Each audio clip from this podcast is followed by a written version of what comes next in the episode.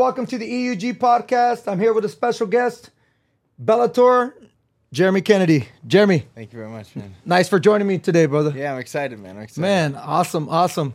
You look like you're getting ready for a war, right? Skinny. You're looking bit, skinny, right? brother. Yeah, Yeah, it's yeah. About that time. Nice. You have a bout coming up Yeah, next Saturday. next Saturday. Yes, sir. So How, how's how was your training days. camp?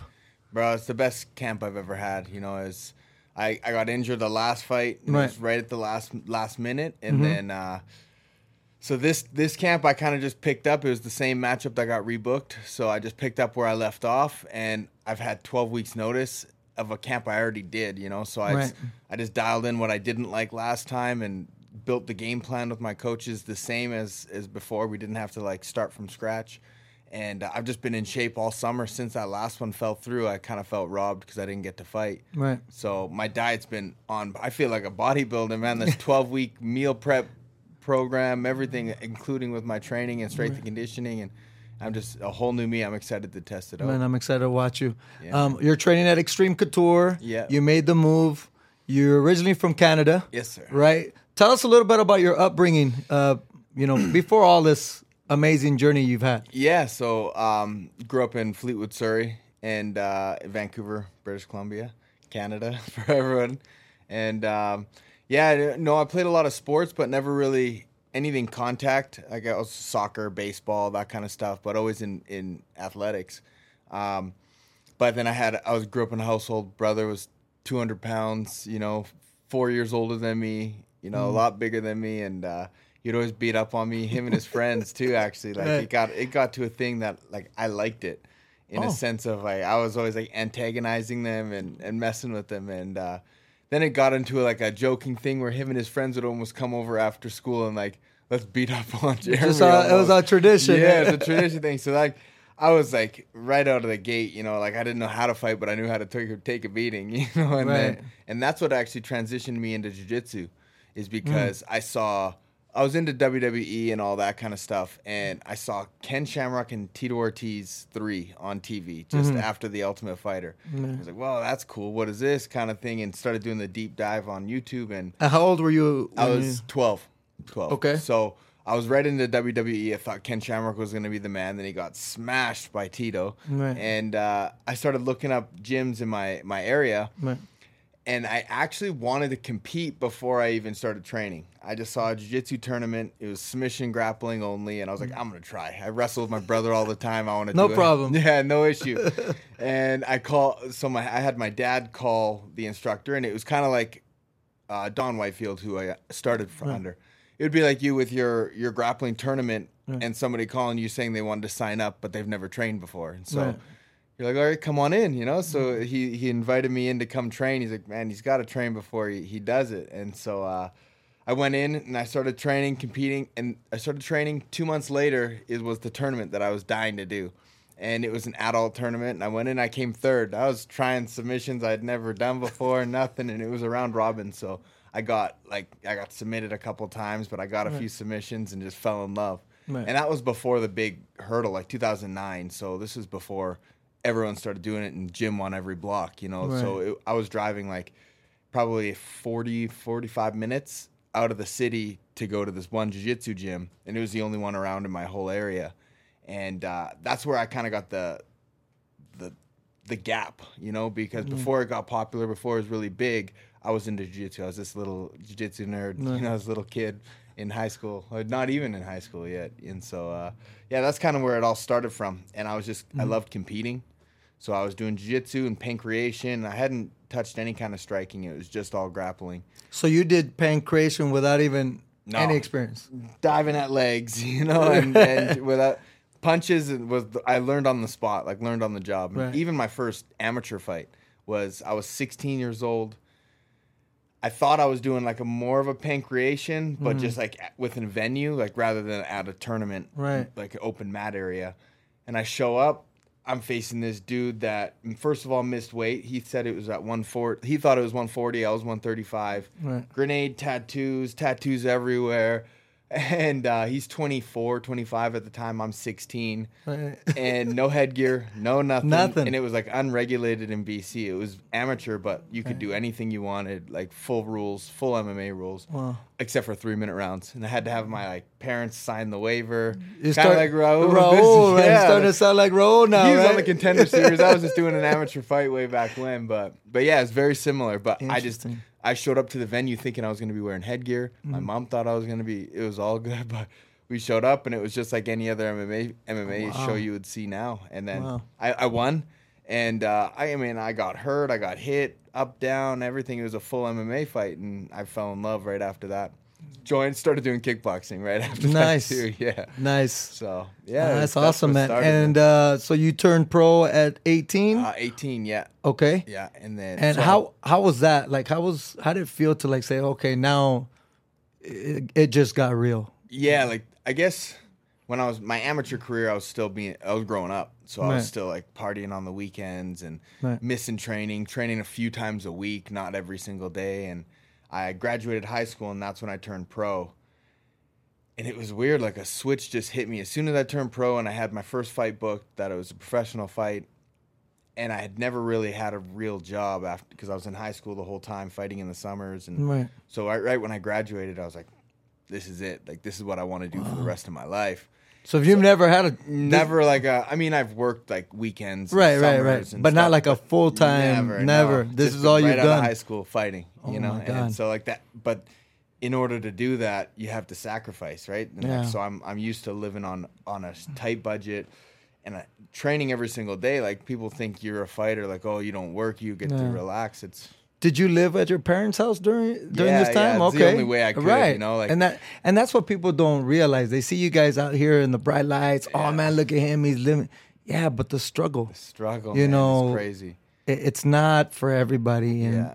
I think there's a perception of like, oh, I can do this. Yeah. No, no, no, no. There's a lot of sacrifices that go into what you guys do, and and I think that's why I like to touch on those stories. Yeah. because there is a struggle through this Oh, path, yeah. you know, and this journey. all the way through up until you even when you turn when you turn pro, pro, like yeah. I wasn't making no money for until I made it to the UFC. Right. You know? And so that's that's finally when I was actually make I didn't have to do work side jobs or work weekends or work, you know, summers or Right. whatever. And uh so like it's a struggle all the way through from the beginning and a lot of guys think that it's a glamorous life because they're training and they happen to train but they're recreational training and it's like if you were to tur- turn this into a job you're not going to love it as much as you think you do you know And how many hours do you train a day? it depends what you consider training as well like recovery wise Recovery is also all important. of it you know Yeah, i'm right. probably spending at least six seven hours a day Wow. you know all day like my work Every days, day? every single day you Except know? for Sunday, maybe one day. Sunday, I'm still yeah. Yeah, you're still doing relaxing. I'm some kind of cardio or movement, right. something. Yeah, so I mean, I try to give myself a Sunday, but Right. other than that, it's it's six days a week, and it's nobody's keeping me accountable. Like it's not I'm not like I'm punching in and punching out in a paycheck. It's like I could wake up and just decide I'm not doing anything and sleep all day. Right. But it's gonna show in, in front of a million people and, and cameras are on and somebody's trying to take your head off. Like Right. that's when it's gonna show. So I got to do it. You know, I have Right. to wake up every single day, even if I don't want to, and, and spend the whole day training and, or recovering. And like, there's a lot of things that go into. Like, I started hyperbaric this this camp, like Okay. rigid, like Monday, Wednesday, Friday. It's an hour in that tank with nothing on you. It's just in there, you know. And How how do you feel doing that?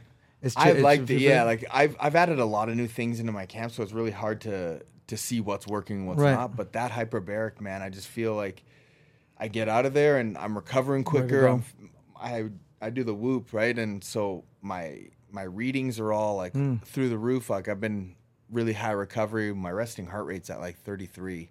It's Oh, just wow. nuts. But I, I it's it's consistency. Right. You can't just jump in a, a hyperbaric once and think you're good. you know, Right. so Do you find that a lot of there's so many athletic kids like you're like, man, they're in the gym, this guy's gonna be something, but they don't put in the work the way it should be? Because I find my I find myself seeing a lot of athletes, they're so talented in the gym, oh yeah. but they're just lazy. They don't put in the work, and they say, "Oh well, they'll train one day, and then I'm, you know, I'm sore the next two, three days, and I don't want to train." Like, That's it. that doesn't work. Yeah, that's what like I was I get it, and it's and it's amazing. Like you see him in the gym, like dude, what? A, it's a lot of wasted talent. Yeah. Can I you, mean, you uh, probably see sit it a lot more than than me with you know being a head instructor and seeing it. All these guys come in the the door. I mean, I can just speak on myself, and I felt like I was talented right out of the game. Right.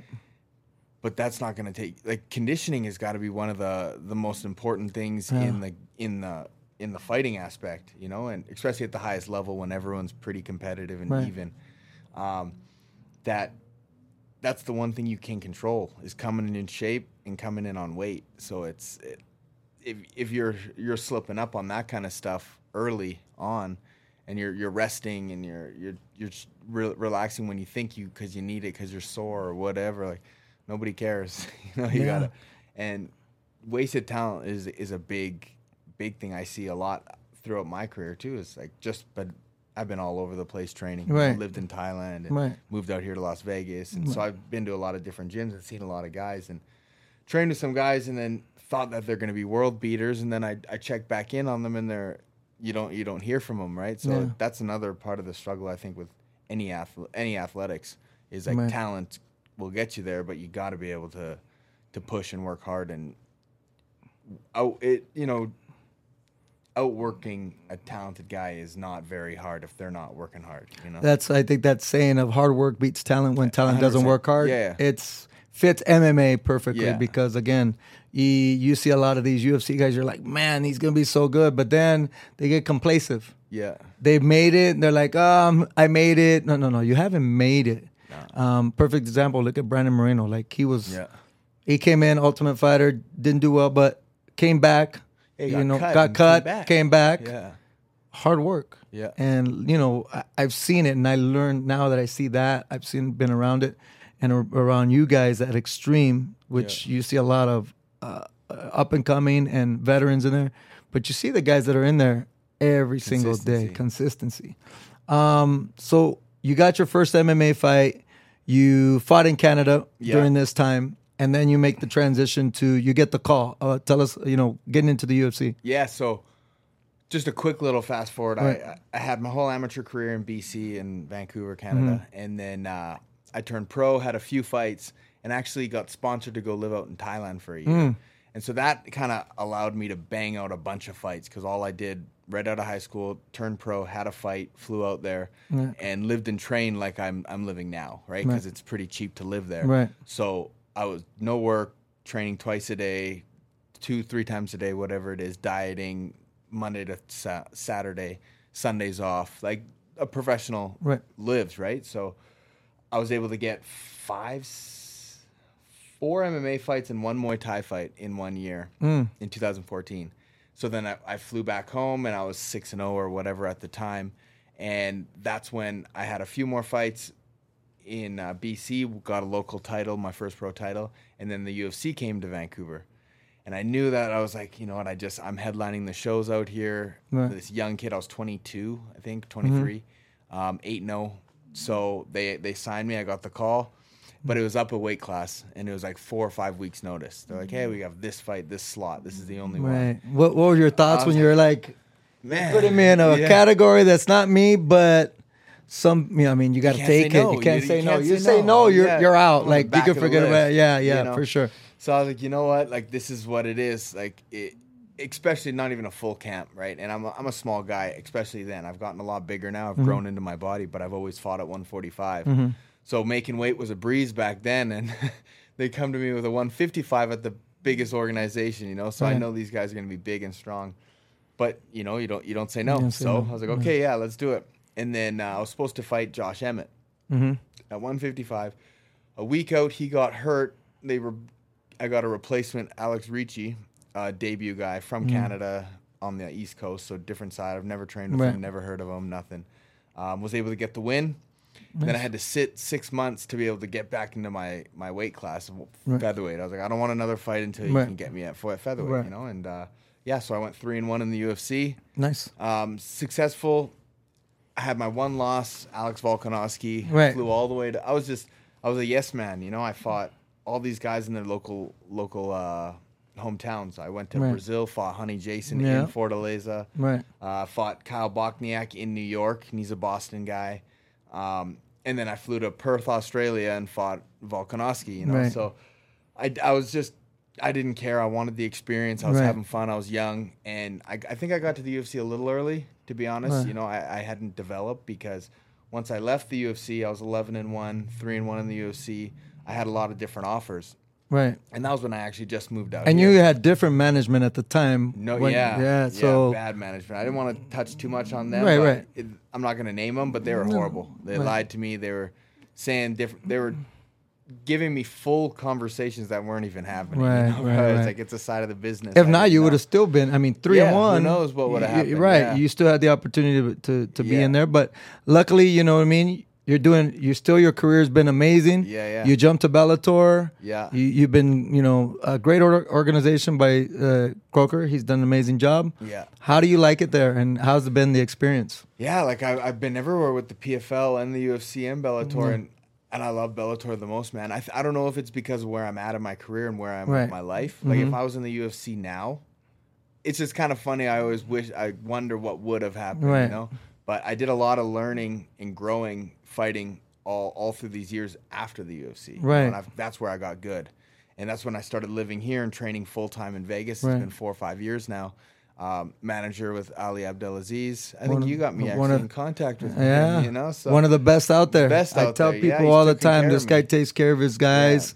He- I mean, he goes above. I feel like he goes above and beyond, and he's a very genuine guy. People who say whatever they want to say. Yeah. He's. I'm always forever grateful because he he gave me opportunities to be in rooms that a lot of people couldn't be in. Yeah, Um. yeah, yeah. So you know, again, you made. I feel like you made the right decision, and man, I mean, it's been worked out It's for you. been the best part of my And I feel like a lot of fighters don't understand that the UFC is not the only place to go. Yeah. Um, and they get caught up in that emblem, that logo. You can't take that logo to the bank, That- yeah. No, right? it's a status thing. That's It's- it. Yeah, that's it. Like, oh, I found the UFC, great, but my paycheck might not reflect what that logo says, 100%, right? yeah. And I feel like Bellator has done a great job of taking care of their athletes as well. I mean, Yeah. UFC takes care of the athletes, but uh, the up and comers need to understand like that logo does not pay the bills. You, No, you can't take it to the bank. Yeah, you got to decide what you're in this for. you exactly. know? And at the end of the day, you're you're a, you're a prize fighter. Yeah. So if it's not reflecting in the bank, then there's a problem. Yes, you know what I mean? So again, you made the right decision. You got, like you said, you got older, you got wiser. Okay, this is the right decision for me and my family. Yeah. You know? And, and like Ali has took care of me, you know, since I signed with him. he's like he's looked at me and, you know, any step, any problems that we had, he, no issues. He's like, brother, don't worry. We'll take care of it. I'll take care of you. And I've just never really had any doubts on him, you know. So I just left it. He kind of managed my career, told me where I'm fighting, where I'm going, what who I'm fighting, when I'm doing makes it, life you know. easier for you to just focus on Yeah. training. Yeah, so Yes. it's and Bellator's been the best thing that could have happened to me, you know. Right. So I love the division. I'm in a real stacked division, featherweight. You know, they have one of the best divisions in yeah. all of MMA, you know, and uh, it's limitless. You know, I got lots of matchups to look forward to in the future too. And I just signed my new four fight contract. This is the first fight of my next four, so I'm, I'm here to stay. there you I'm go. stay, and bro. again, um, you know, it's just it's great to see that because I've known you for a long time. You were uh, Jason Gagnon's student, Yeah, right? yeah. He, he's a black belt under Cobrinha. So I've I've been you know seeing your career develop and you're you know moving here, going there. Also trained with me here, Yeah, lived in my house right for a little bit. Yeah, that's how Um, you know that was your transition to Vegas. Yeah, Uh, you're the first person I knew. So, Hector, I need a room. He's like, okay, bro, we got Come you. Come on, man. And that, a lot of people don't know that. Like Yeah. a lot of MMA fighters have came either to stayed at my house or this studio that we're sitting in used to be the place where they used to sleep. Do you remember the car I was driving? Bro, remember that? It's but it's old, okay. old- yeah, it doesn't matter. Doesn't matter. to, It was it was As long as getting you from A to. B. Yeah. That's all you needed. Yeah, yeah. And but look at you now. And I'm so happy for you. You know, and you got married, you know what I mean? You know, Yeah, an yeah. amazing wife that you have. You brought Yeah. you moved her out here. Yeah, yeah, made her drop everything. You know, how's that been for her as well? Uh, she actually loves it more now. You know, Really? the pandemic that it was hard. We had to struggle. Like I was spending. Well, I started off in, in your your room and then uh, your spare room.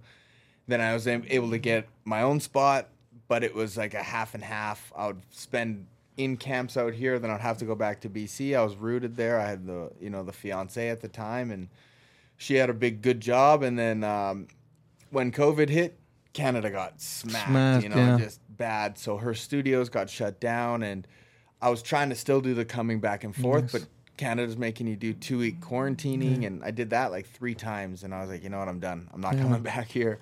So she she we got married actually during COVID, and um, that, I think it was more of a switch for her. She was like, you know what, I got to support him. He's the one that you know he's like he's dedicated his whole life to this, and make I'm I was the one making all the sacrifices. yeah.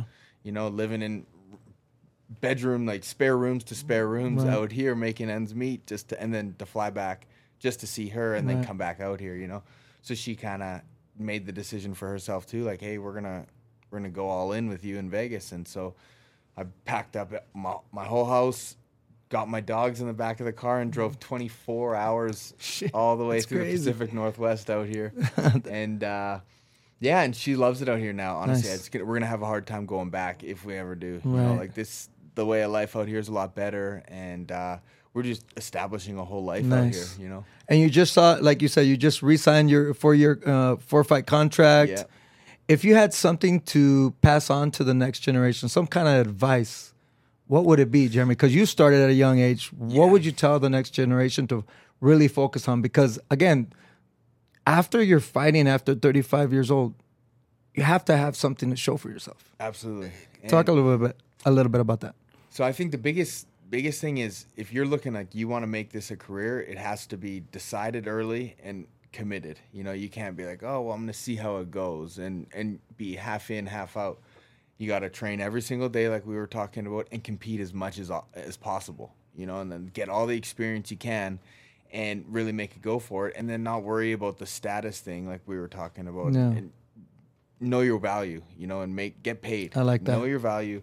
And if it means saying no to some things just because the money's not right or doesn't look right, then that's fine. You know, like you'll live to another day. You Right. keep training, you keep getting better. And and having a backup plan, you know, like you're you're making good once you do make good money, you're only making it there's a small window, you know, Mm-hmm. so your investments is important, you know, like and my big thing right now is is property. Is I'm trying so hard to like after each fight, let's let's put this money away that it's gonna make me money for when I'm done fighting. Passive income. Exactly, you know, Nice. and I actually look to you as a lot for um, mo- motivation, and like I see how how well you've done and, and what you've done and your investments, and you're always going, always mine's going, going you know, like Too you much sometimes. Thing, you got the podcast, you know, you got a whole gym that you're running, you know, and so it's it's never enough, you know. You don't just stop when you're done Nice. fighting. It's like the whole. I got a whole. I got a second life coming up after my fight, fighting, you know, and the better I do now, the harder I work now, the better resume I have, the better brand I have. I'm a brand. Right. So the better I do, the harder work I do, the more I train, the better I'm going to do in my fights is going to turn in turn make after fighting that much easier, you know. And then so you, it's a lifelong investment that I've decided since I was 13 that I've committed to. Crazy. know? Man, So, that's been so you know great, great information. Congratulations on your career, man. I'm very happy for you. And hey, let's bring that belt home. You know what I mean? Bring it go, back to. Vegas. Uh, thank you guys for joining us today. Really appreciate it. Keep evolving and everything that you guys do.